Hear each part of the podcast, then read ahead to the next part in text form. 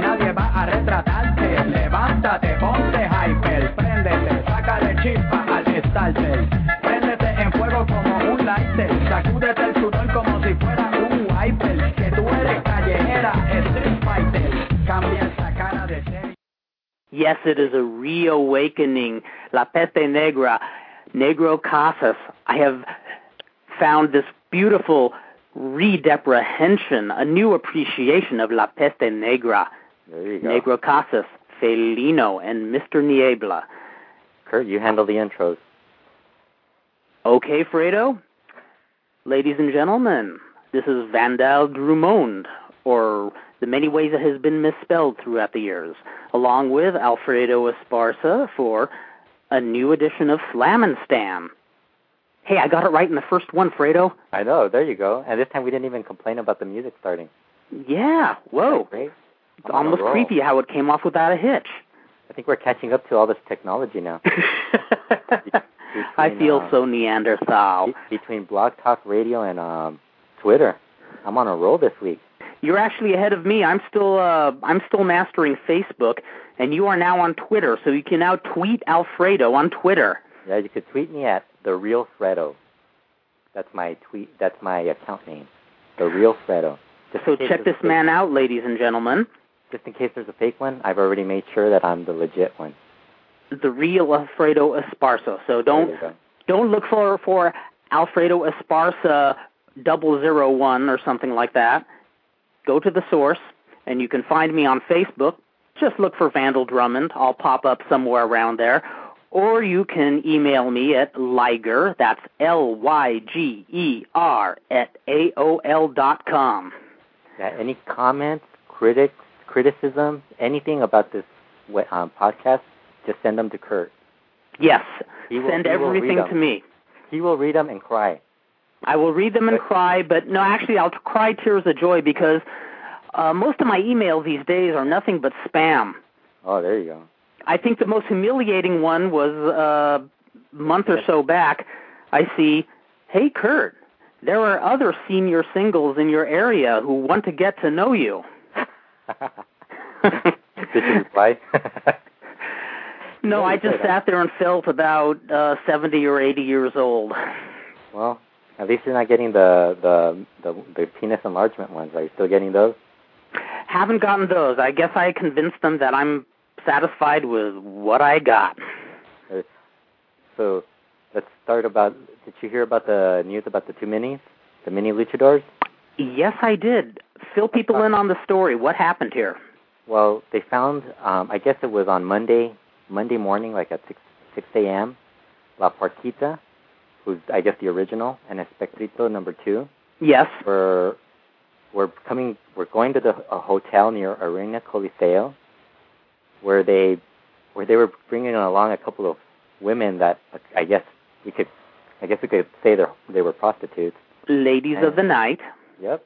And at the very, I guess like at 6 p.m., the women the women left, and I guess right after that, the the guy, I guess the manager decided that it was time to clean up the room. And you know the rest of the story. They found here at um, Espectrito number two and La Parkita dead in the hotel room.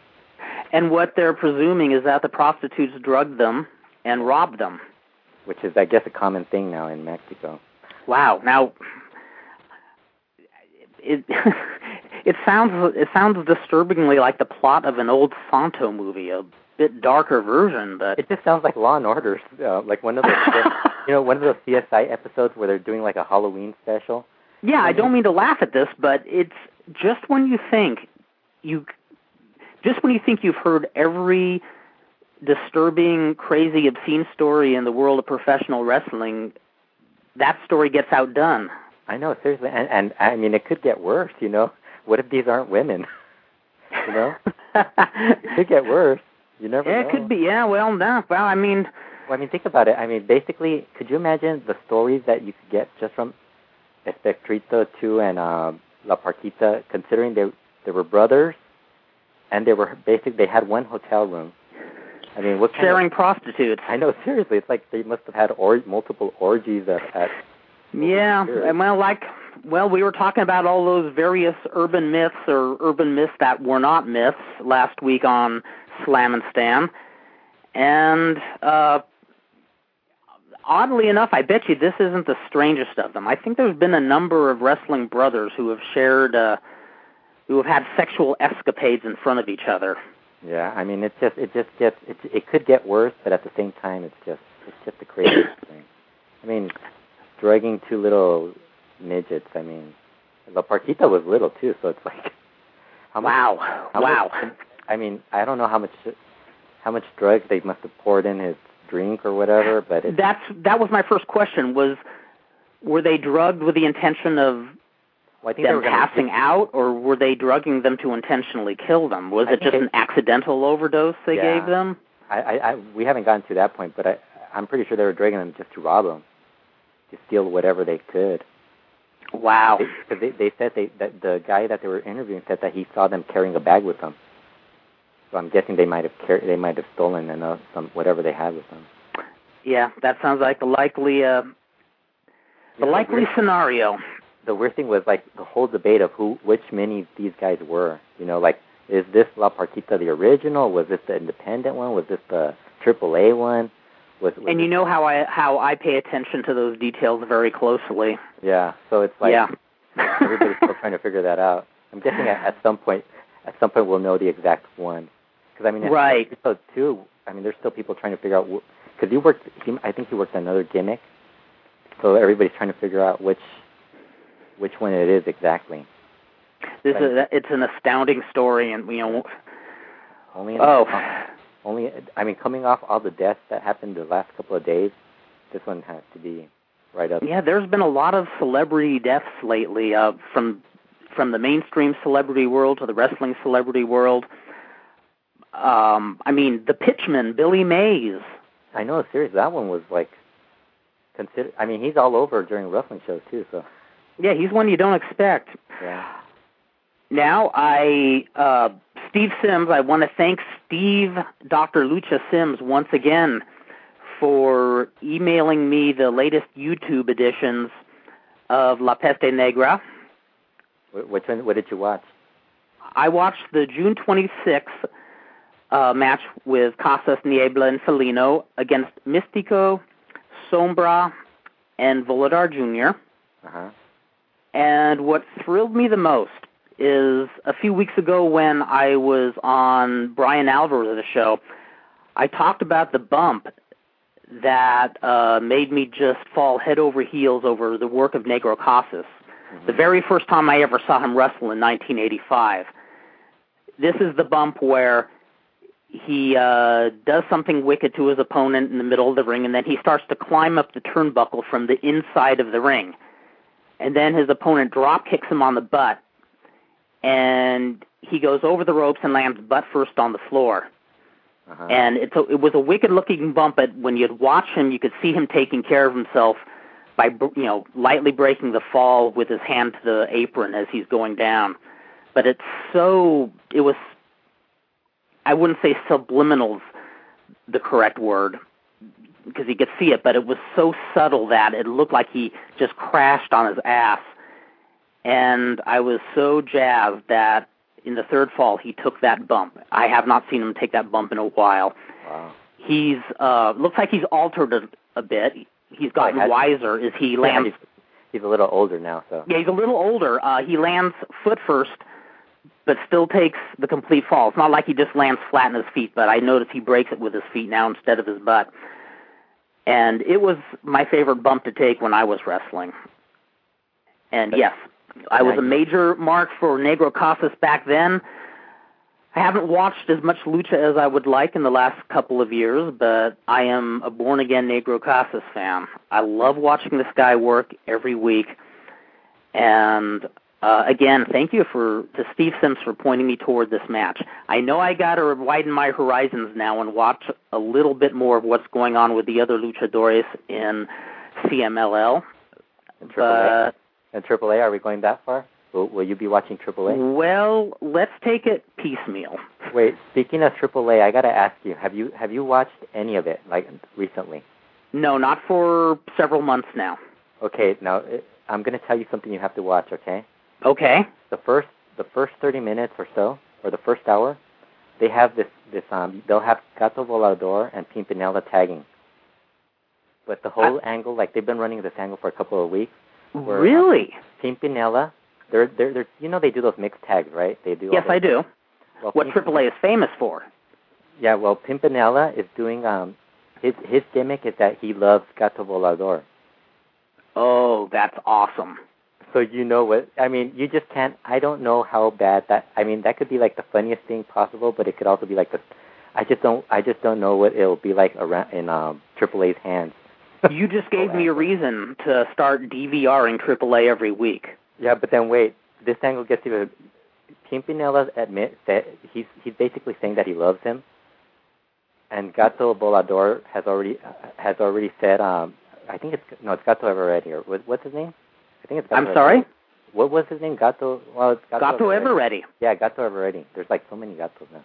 Um, well, he basically um, they did a they did an, uh, a vignette last week where Fa- Faby Apache was talking to um, Gato, and he was and he and she was telling him, you know, Pinky loves you and everything. And he's like, I know she does. I know he does or whatever. And he's like, but I don't love him that way. I love him as a friend. oh, good then- lord. So, so basically, the storyline is now P- Faby Apache is giving them relationship advice. And you know how ironic that is, right? That, yeah. Because Faby Apache basically has the worst relationship in professional wrestling right now. Oh my lord, this rules. I have not seen it yet, but this rules. They'd have you to. have to you have to watch that. It's just one of the strangest things. Okay, now for those people who don't know who don't know me well out there, Pimpinela Escarlata is my all-time favorite exotico.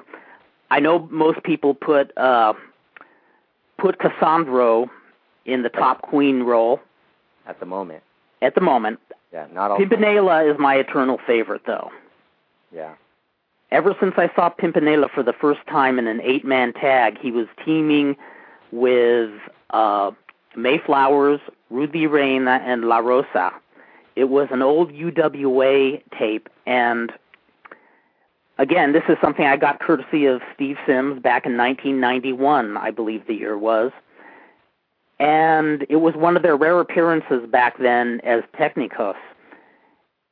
And let me see if I can remember the four guys they were wrestling. One was Shu El Guerrero.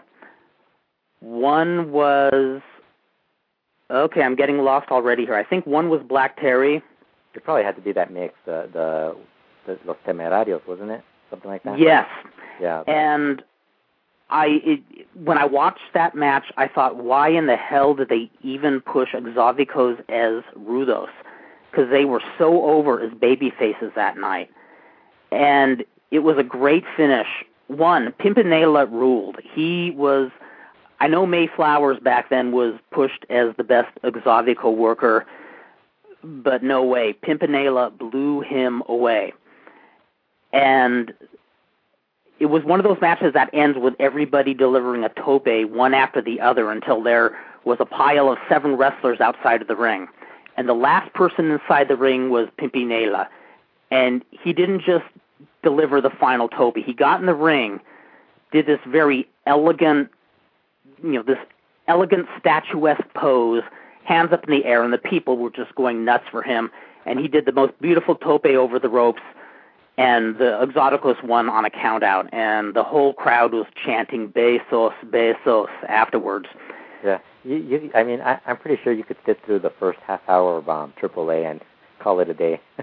once once you get past like the anything past that, it's kind of, I mean, you really have to be a big AAA fan to. But that that angle, I thought you would enjoy that. That Yes, I am going to enjoy that. I am going to be setting my DVR tonight, making certain that AAA gets taped. Uh, I am going to watch this with bait with bated breath. You know what I watched this past week? What's that? ECW. I didn't. I know, I know you're, I know you're anti ECW because of zombies. Yeah. They did this, they did this new superstar initiative. I don't know if you heard they did like a 15 man trade or something like between SmackDown and all these other promotions. I heard some rumor about that. I I try not to listen too closely to what happens in ECW because I've heard some pretty bitchin' stuff is happening on that show, but Yeah, well, there's no well- zombies. They they did this. They had this thing where they ha- they're, they're bringing in all this new superstar. It's a new superstar initiative. Yes, It's all the it's all those like Florida all the indie guys. Hence the jokes in. I've been hearing about last night on Florida Championship Wrestling. Uh huh. Yes. So it's, ba- it's basically just Florida Championship Wrestling, but but it's it's so weird because they have um they have like they it was it was interesting, but then they had like this one segment where um they had this like talk show, and I mean I swear you you could just hear crickets through the whole thing. Painful. Painful, dude. You can't even get past that point. It's like how do you get past that point and continue watching? But I, the reason I, I thought it was interesting because um, Dos Caras Jr. and um, Psicodelico Jr. Remember they're in um, and they're in Florida right now, or I guess this Dos Caras Jr. is gonna go into whatever WWE, and I'm thinking he's gonna end up showing up like a, in the next two or three weeks on that show. Interesting. So they're No, because they debuted like four people within the first show. I mean, how much? How many people do they have in FCW? That's debut fascinating. So, So they're they're throwing Dos Caras Jr. into the I- farm league more or less. Then. Well, I don't know if he's going to be there, but I'm thinking he's going to. I mean, because they they had um. Oh, what I what I meant, what I was going to tell you, is they had different ethnicities in this whole show. Like there was a guy representing, like if you were if you're Irish, there's an Irish guy wrestling on that show. If you're Japanese, Hornswoggle. No, she- Sheamus. Oh lordy. There's this really big um, um red-haired like like just imagine Carrot Top, but like not as bad looking as Carrot Top. You know what Carrot Top is, right? That sounds yeah, and that sounds really cool. Yes, Carrot Top. I do know Carrot Top, and this sounds. I I I actually want to watch it. Can't they just can't they just throw one flesh-eating monster in there so I can start watching it again? Well, see, I need a reason. That's what I'm thinking. They're gonna they have to have a Mexican. So I mean, at some point, Dos Caras Jr. is gonna be the the lucha libre guy. I mean, you can't have a Mexican and not have it be a luchador. And I'll be unable to watch it. Yeah. Wow. So then you'll see you'll watch Dos Caras Jr. and Russell, and and you'll be like, okay, maybe I won't watch it. Yeah, maybe I'll wait true. till zombies show up. But you know, you have a guy who looks like Carrot Top. I I want to turn this on, but you know, yeah, he, he even spoke like um Gaelic. oh, that's beautiful. Wow. And then they had at, at the very beginning they had a Japanese guy. Um, I don't know if you remember this guy named um, Yamamoto. Who No, I don't. Japan. He he he's wrestling. They debuted him as Yoshi Tatsu. So he wrestled um, Shelton Benjamin, and all they did Shelton Benjamin is a racist. Basically, that was the whole story. He was Mm, the whole angle was him like you know doing the doing the whole like making fun of Japanese and everything. But, Yes. but they they ended up having him win. With Wait, wait, Yamamoto or Benjamin? they had the the Yoshi Tatsu winning the match. The Japanese Okay, match. got ya. So it was like an upset. But they did the whole like racial. I mean, it's very. It's like ECW is no longer hardcore. It's now racial. it's now we're ECW. We're racist. We're no seriously. It's like so blatant. Like they they even had, they even got Ko- Kozlov. Is that the guy, the Vladimir Kozlov, right? yes. The Russian guy. He was wearing red. Wow. Boy, I I guess it's the promotion that travels back into time. If they could push enough of a retro look, that might work. That might actually work. And all they need is zombies and like make it a black and white scene when they do bring in the zombie. Yes, yes, as they're just kind of uh, chewing and shaking the entrails everywhere this way, and um, of course, now that we're on the uh, subject of zombies, No, wait. I wanted to wait. Let me just finish telling you about Okay. zombies. Uh, My idea for I'll zombies. hear. Oh yes, yes. If you have, if you have, you can pitch an idea for idea for- zombies. I'm all ears. Here is my idea for a zombie that they should have done, done in honor of Michael Jackson. They should have done the thriller thing. That's point- true. That would have been so apropos. At this point, they had it. They had. They would have had enough zombies to do the the whole thriller dance. You know, the whole dance off.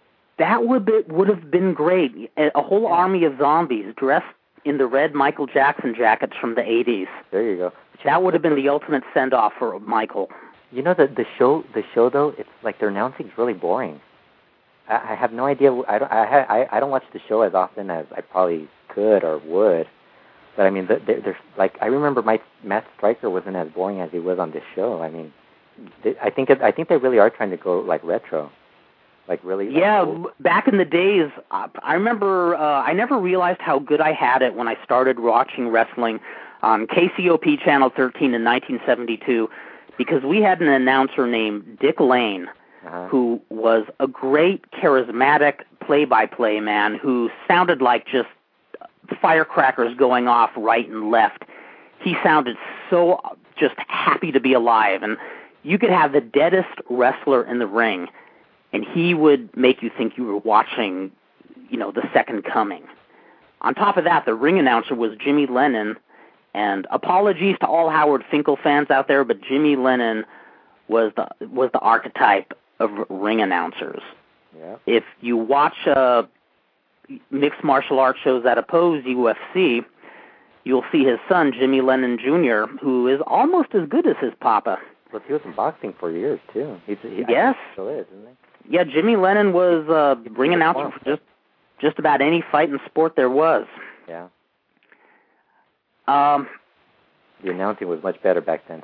yeah, at least, well, if you got the right announcer, but there was when you talked about Matt Striker doing the retro thing, Yeah. there were also a lot of horrendous announcers, and I bet you don't have to look too far on YouTube to find some uh, some ancient TV wrestling.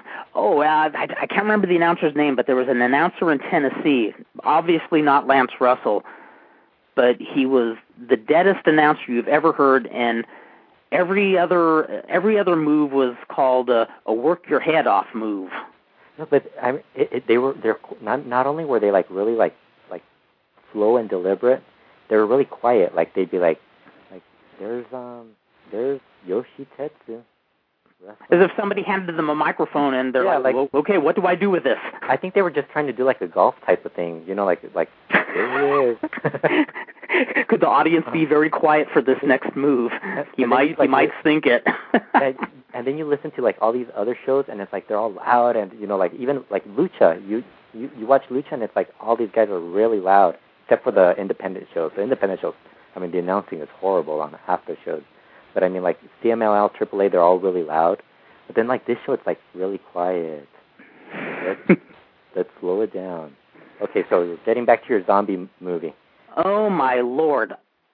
I had a DVD sitting in my rack for I think about I want to say at least 2 years now. Wow.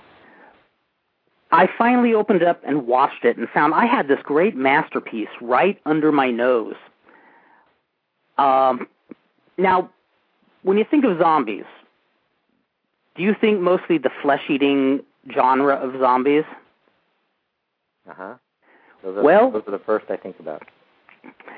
Yeah, and those are the most popular. Yeah. popular. But before George Romero created the first flesh-eating zombie in the late 1960s, there were a whole slew of zombie films where they're not so much mindless flesh eaters or, you know, people who wanted to pop open somebody's head and eat their brains.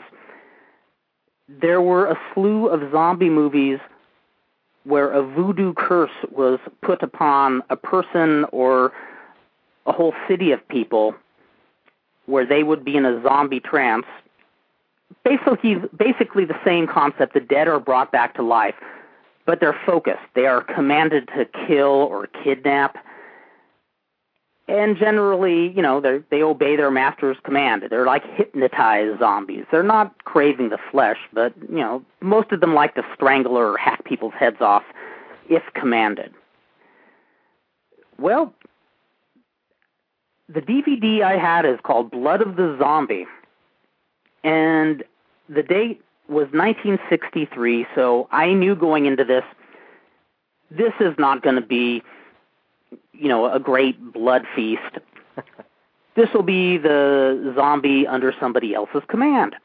So I was ready for that. And the film itself, Blood of the Zombie, how do I put this? It's not that that film embraced me necessarily. Boy, I'm stumbling over my words tonight. You're like, I don't really. I'm turning into a zombie myself. It was this bad that it turned you into a zombie. Pretty much. Actually, the the director of the film was a guy named Barry Mahon, who who was fascinating in his own right. He was in the Royal Air Air Force in Britain during World War II. Was a prisoner of war, and it's rumored that the movie The Great Escape, one of the characters was fashioned after his POW adventures. Whether that's true or not, I don't know. But I think he served his country a little better than he served the film industry. Nonetheless, this guy was fascinating, and Blood of the Zombie was his take on zombies New Orleans style. The first 20 minutes of the film is the most fascinating piece, as it's basically a trip through a New Orleans strip club. There's this uh, this show business manager who just got married to this cute little brunette gal. So what does he do on their wedding night? Hey, I want to show you New Orleans. So he takes her to strip clubs and jazz clubs. You know, the the thing you do on most honeymoons. Uh-huh. And Heard I've never been married, so. yeah, well, on your honeymoon, I, apologize. don't advise. I, I, I I recommend you don't take your uh Don't don't go to don't go. don't go to strip clubs with your wife. I don't think it will start off the marriage on a good foot. I know there's a lot of people in Vegas, a lot of the MMA crowd who will probably disagree with me. Um, Thanks for the advice, Kurt. well, I don't want to focus too much on the blood of the zombie plot. Uh-huh. Uh, the best part of it is there's only one zombie, and it's uh, the body of a woman who lives on a plantation. And she's scared she's going to lose the plantation to her cousin, who is the showbiz manager. Uh-huh. And uh, so she raises her dead brother, who, if this wasn't 1963, I would swear that they were just trying to do a spoof on Keith Richards. This zombie looked so much like Keith Richards, it was hysterical. Pretty tepid flick. And there's actually only, you know, one killing that the zombie, uh, you know, commits. And One killing in the whole movie. yeah, yeah, yeah, yeah. Just What? you know, the only the only other people who get killed are the woman who controls the zombie and the zombie himself. Oh. But yeah, but the zombie only really he's not such a bad zombie. He he kills one person and he ends up killing the wrong person too. He's commanded to kill the wife of the show business manager, but nah, he goofs. Oh. And ironically, he kills the coolest character of the film. I don't know what Barry Mahon was thinking, but the treat, the real treat in this DVD release was when I looked at the menu, there was a little uh, thumbnail that said Voodoo Swamp.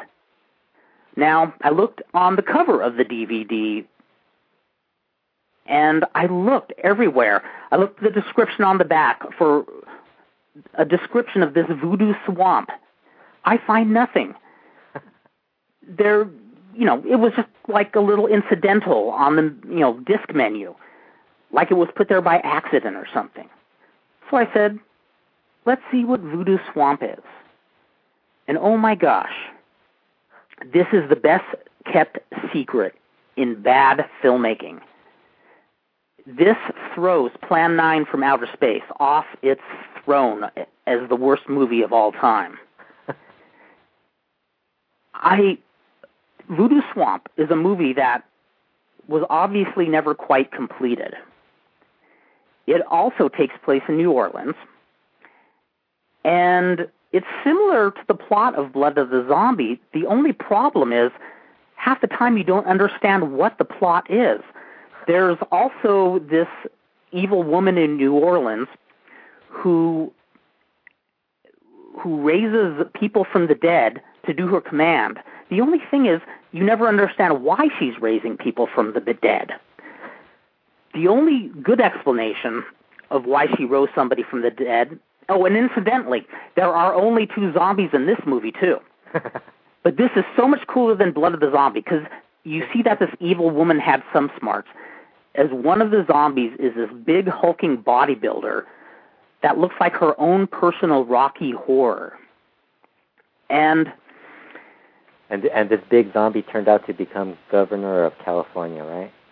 uh, yeah, well, that's the funny part. This movie looks like it was probably shot around the early '60s, and this guy looks steroided out, like before many people were steroided out. Yeah, before Schwarzenegger. Yes, exactly. Yeah, yeah, BS before Schwarzenegger. That's a good way of putting it.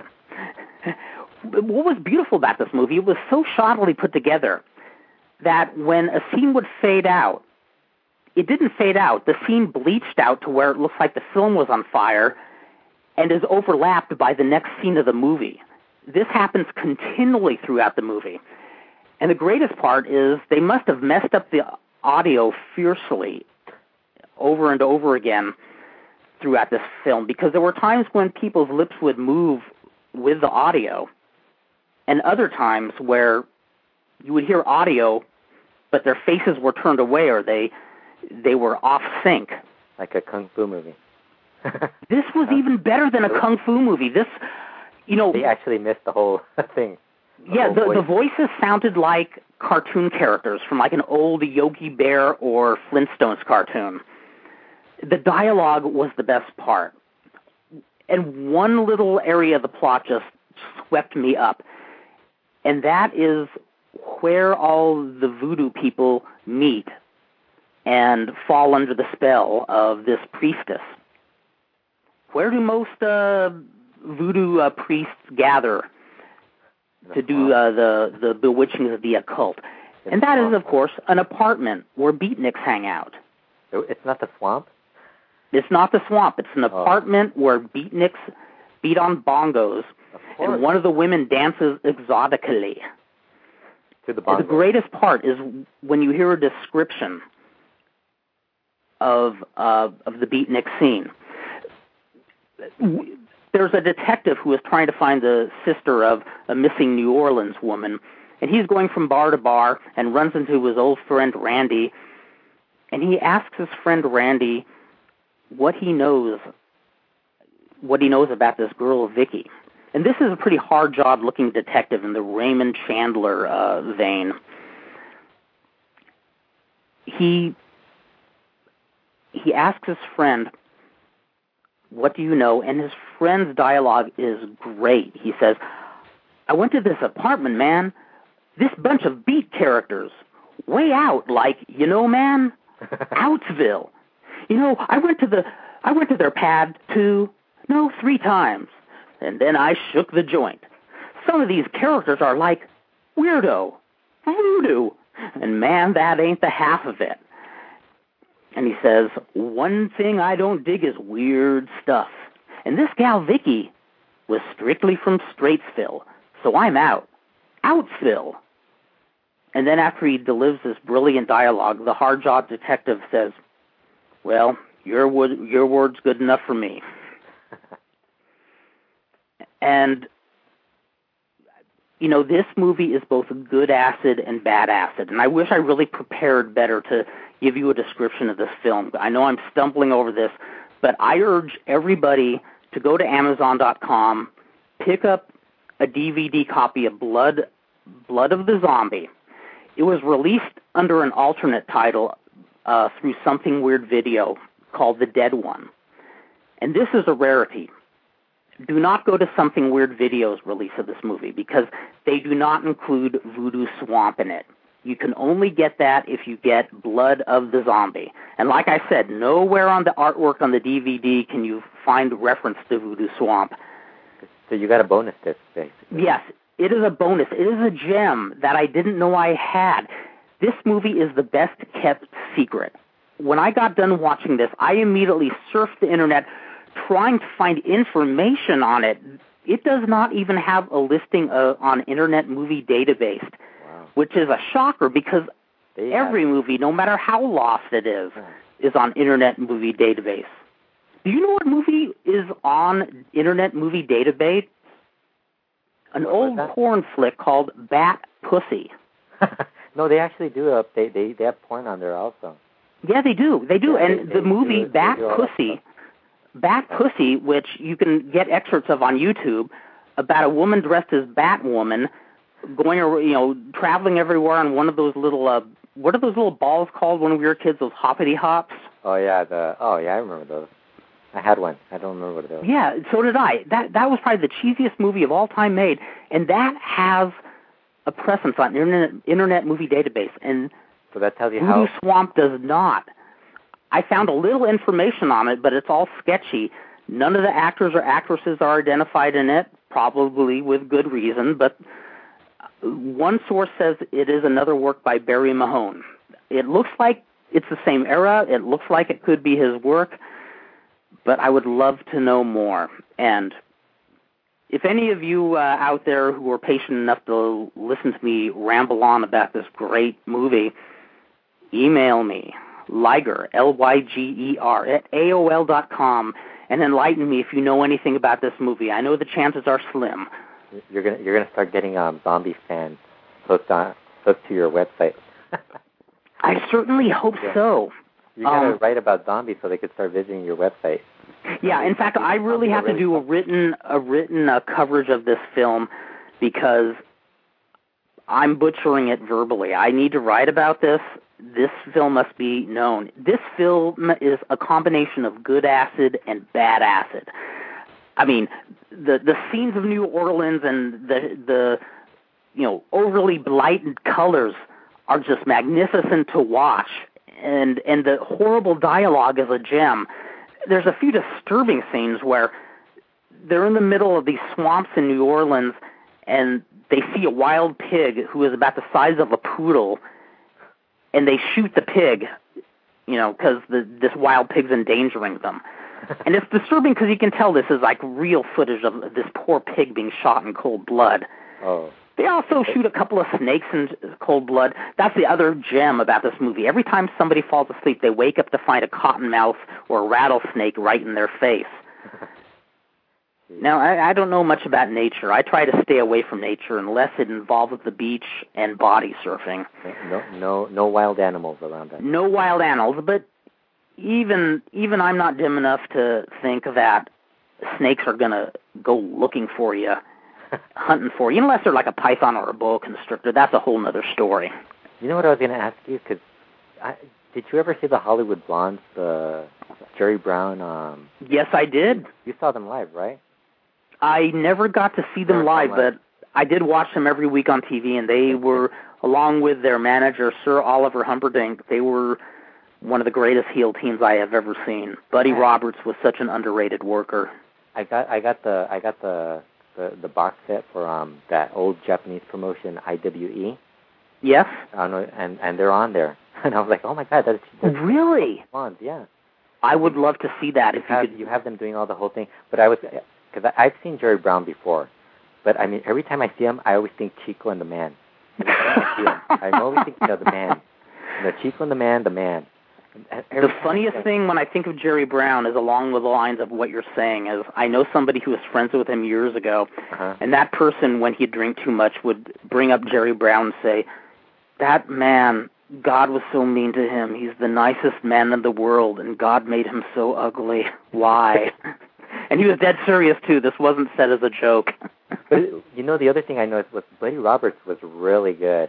You know, I mean, Buddy Roberts was such a great worker. I, in fact, I remember had everything, the look and everything with it. He did. He had it down. He he was like the perfect. He was like the quintessential tag team wrestler Yeah. of the '70s. You could have teamed him up with anybody. Because I remember reading about the Hollywood Blondes when I was a kid, and I would be like, I, I wonder what these guys look like, and and I I think I saw a picture of them, and I was like, Jerry, you know, first of all, I thought I was shocked at seeing Jerry Jerry Brown looking kind of not so Hollywood blondish. Well, that was the funny thing is when the Hollywood Blondes came in, you know, Buddy Roberts was perfect for the for the part, but here was Jerry Brown who had bleached blonde hair, but these big shaggy eyebrows and this big honking nose like the late Karl Malden, may he rest in peace. I know. There, oh, there's another one. That's, that's There's another one who just passed, Karl Malden, 97 years old. I know, he- 97. he died That's too a- young. Yeah, that's a good run. he died too But- young. But Jerry Brown, um, he did not look the part, but he still pulled it off. And Oliver Humperdinck was was a great pitchman for them. He would just he would piss people off uh, every week. He would be on there, and Judo Gene LeBell was the locker room interview Uh-huh. host, and every week Oliver Humperdinck would remind Gene LeBell that we just don't like you, Gene. We don't like you. Like we're going to be at a party next week, but you're not coming because we do not like you. You never give a reason for it, but just drive it home. And Gene LeBell would just have this very stern look, like he wanted to wanted to, you know, say something witty back, but he couldn't because he was an honorable honorable announcer. There you go. Did, did they ever feud with? Were they feuded with Black Gordman and Glenn Goliath? Didn't they? Yes, they did. They the Hollywood Blondes came into Los Angeles in 1974, um, and if I recall, they started feuding with Victor Rivera and Dino Bravo, who were a tag team at the time. Uh-huh. and they began, if I remember correctly, they began feuding with Gordman and Goliath in the summer of 1975, and the angle was Louis Tillet, who booked the territory and also pushed himself through the roof as a wrestler.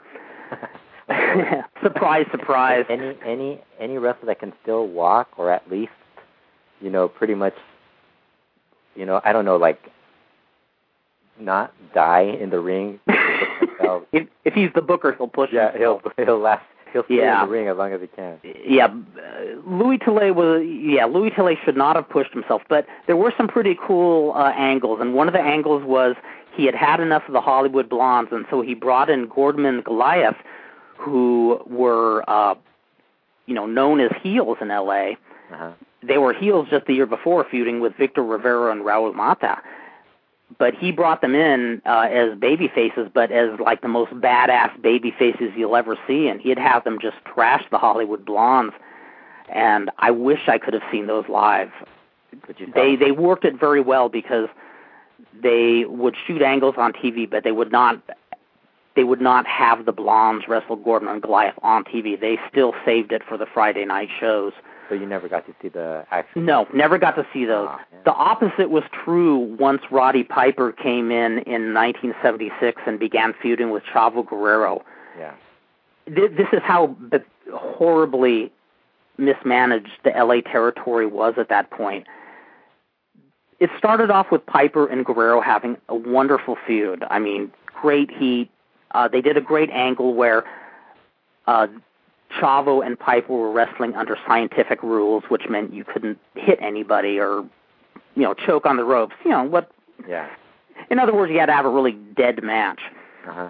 Well, the angle was that Piper uh, took a powder from the ring and smacked Gory Guerrero at ringside, which caused Chavo to become enraged and uh, start wailing on Piper, thus getting disqualified and losing his coveted Jules Strongbow scientific trophy.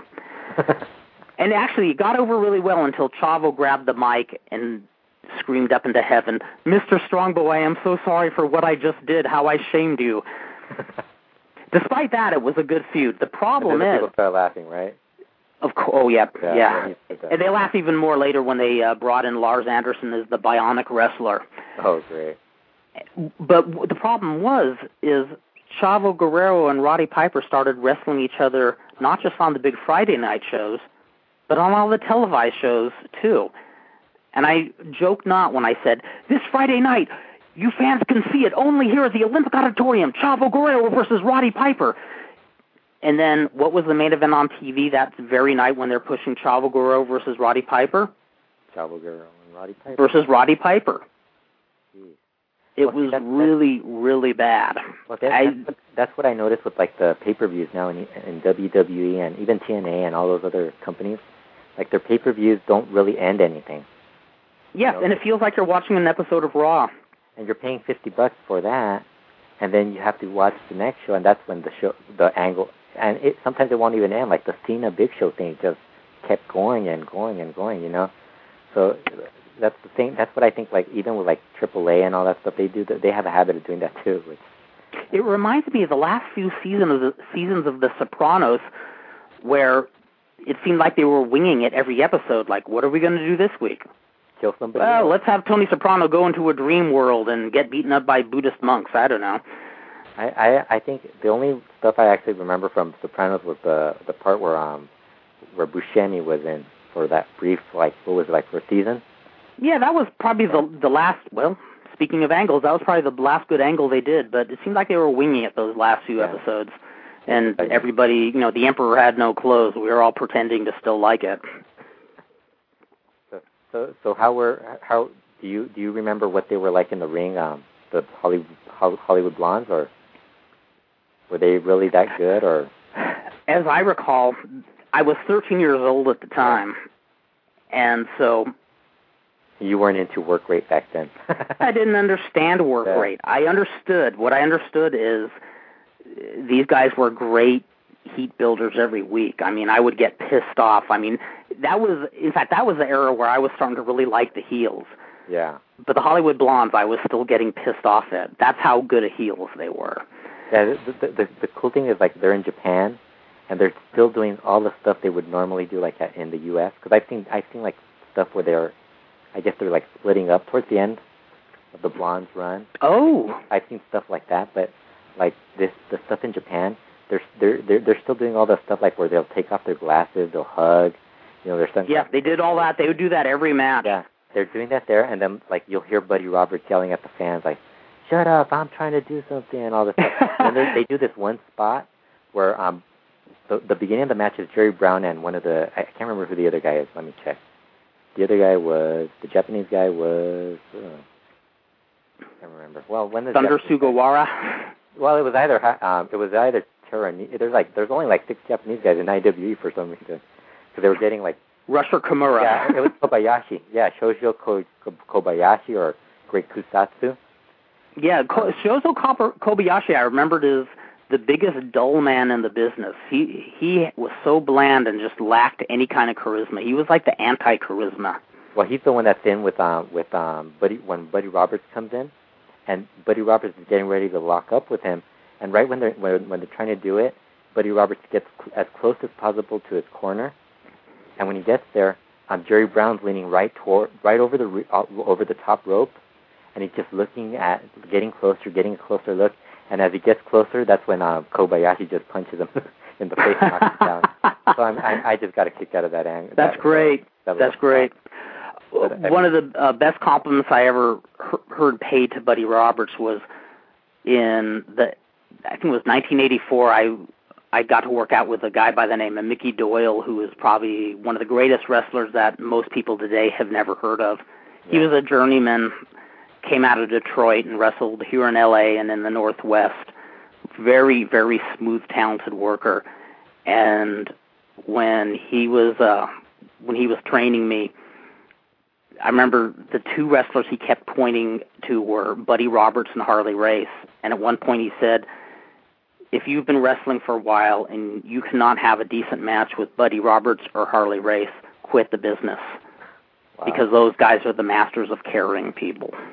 Yeah, and if, I mean, if, if they can't carry you, then you have no place in the business. you, you just hear all these stories about Harley Race, but Buddy Roberts doesn't really get mentioned as much. I mean, Yeah, he, well, he's everybody remembers him as that drunk Freebird, you know, the and he was great in that role too. I I mean, and there's there's no crime, there's no nothing that about being a supporting player. It's like all the great character actors of the 50s and 60s that I see on TV. You know, they were never good enough to carry a, a show by themselves, but they were still great. And You know, the, the cool thing about Buddy Roberts was like when you're a kid and you're watching the Freebirds, you always thought, man, I really hate that guy. I, I just want them to kick his butt, and you always assumed he was the one that was going to get beat up. And every week he'd get, he'd be like, I remember the the Mid South they did that angle where the Fantastics just beat the crap out of him, and he he promised they, that his big brother was going to come over and kick their ass. And that's when, like two weeks later, Terry Gordy would come back from Japan and just show up all of a sudden and just just pile drive them dur- right after a match or during a match. and you know that you was just like- sweet. that that was that that's what always made the Freebirds just that ideal trio. Which They were they were the ideal trio, and especially emphasized with the uh, Von Erich feud. yeah. that was a golden age of that was when I began getting tapes from you know other areas, you know, years before DVR and that sort of thing. I would wait with bated breath when I got my first VCR because I would get uh, masks, uh, uh, matches of Tiger Mask from Japan and Freebirds from World Class. Those were the Wow. two things I looked forward to. Uh, the World Class TV in 1983-84 was great. Yeah, I mean, I remember when when I first moved here, and everybody would, because this is SoCal, and I I remember everybody would be talking about WWF. Like if you talk about old wrestling, it was always WWF, and then you would talk about like all this other stuff, and people were like, really, we never, we really didn't get to watch all that stuff. And I even knew people who uh, would claim to be in the know who would refuse to watch a Georgia wrestling or Mid South. They said just because it's not WWF, it's second class, and Yeah, because I, re- I mean, I remember just like when I would come over and visit during the summers, I would be, I would be talking about, I would, I watched in in in in in El Paso, I would watch Lucha, I would watch World Class, Florida Championship Wrestling, like there, it was on for about a, su- a summer. Um, the NWA would be on, mid South, and over here you'd all you'd get was WWF and I think California, one of those California wrestling shows. Yes, and it seemed like half of these shows uh, all aired on Channel 56 here in Anaheim. yeah, unless you got unless you could have cable, which you could get NWA over here, I think. At that oh yeah, yeah. I uh, I re- I would not have uh, antenna TV after 1983. I had to have my cable. I, you know. Because I think I mean, get Lucha here too, but I, I mean I never. I mean I. Yeah, I didn't get. Lucha until 1989, which was not a bad year to get Lucha on a Galavision because that was a great year. What, what was the first Lucha match you wa- you remember watching? The very first Lucha match. This will probably bore the hell out of people, but so I'll try to put it in a nutshell. But when I started watching wrestling on Channel 13 in 1972, there was also Lucha Libre on Channel 22. Uh, this was several months before they started airing Titanes en el Ring from Argentina. And, you know, I was a typical 10 year old. I didn't want to bother to watch something in Spanish because I couldn't understand it. But one night, uh, Channel 13 Wrestling was preempted for a college football game. So I said, well, I'll check out this stuff on Channel 22. And it blew my mind. It was a black and white TV show. I have no idea where it was from. It was definitely not Arena Coliseo. It was not Arena Mexico. This was like a small place that seated maybe 2,000, 3,000 people. And the opening match was a singles with uh, some character, you know, dressed up similar to Mil Mascaras in the Aztec garb, Uh-huh. and some bleach blonde pretty boy. And it was a shocker for me because on Channel 13, all of the matches back then were one fall, four rounds. They would have, I can't remember if it was three minute rounds or five minute rounds. So when I started watching wrestling, I thought all wrestling was done on the round system, like in boxing. So this match was going like 20 minutes straight, and I'm like, "Whoa, this is a long match." And uh, all I can remember is that the the blonde heel went over, got really good heat, and then it was followed by a tag team match. And the heels in the tag team match were a masked duo that looked like the kind of clowns you would see in your worst nightmare. They had these very sad, tragic looking faces for masks. And their opponents were these two masked men who had bat ears, similar to Batman. But they had these spots on their masks that made it look like they broke out in hives or had the measles or something. Leopard bats. Yes, right. and that was the first time I saw actual lucha style wrestling. And again, I was 10 years old, so I sat there saying, Whoa, this wrestling is different. The way these guys dive and soar over each other, it blew my mind. Um, and I was a little, I was a little put off by it. I think because of the nightmarish masks. You weren't put off of by the style.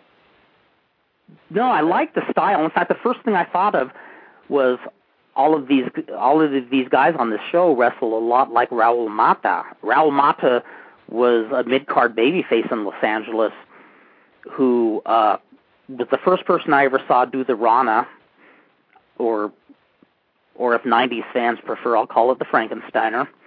But he did a beautiful Rana, and he was a very dynamic Mexican style babyface who actually worked really well with uh, the American wrestlers. But you know, I thought, wow, I feel like I'm watching a show with a whole bunch of Raul Matas on it. So that was my introduction to lucha. Wow. When was this? Like mid seventies? Uh, 1972. Did you ever figure out who, what, what, where this was from, or you did? I wish I Was it would. It was Mexico though, or it could have. I assume it was Mexico.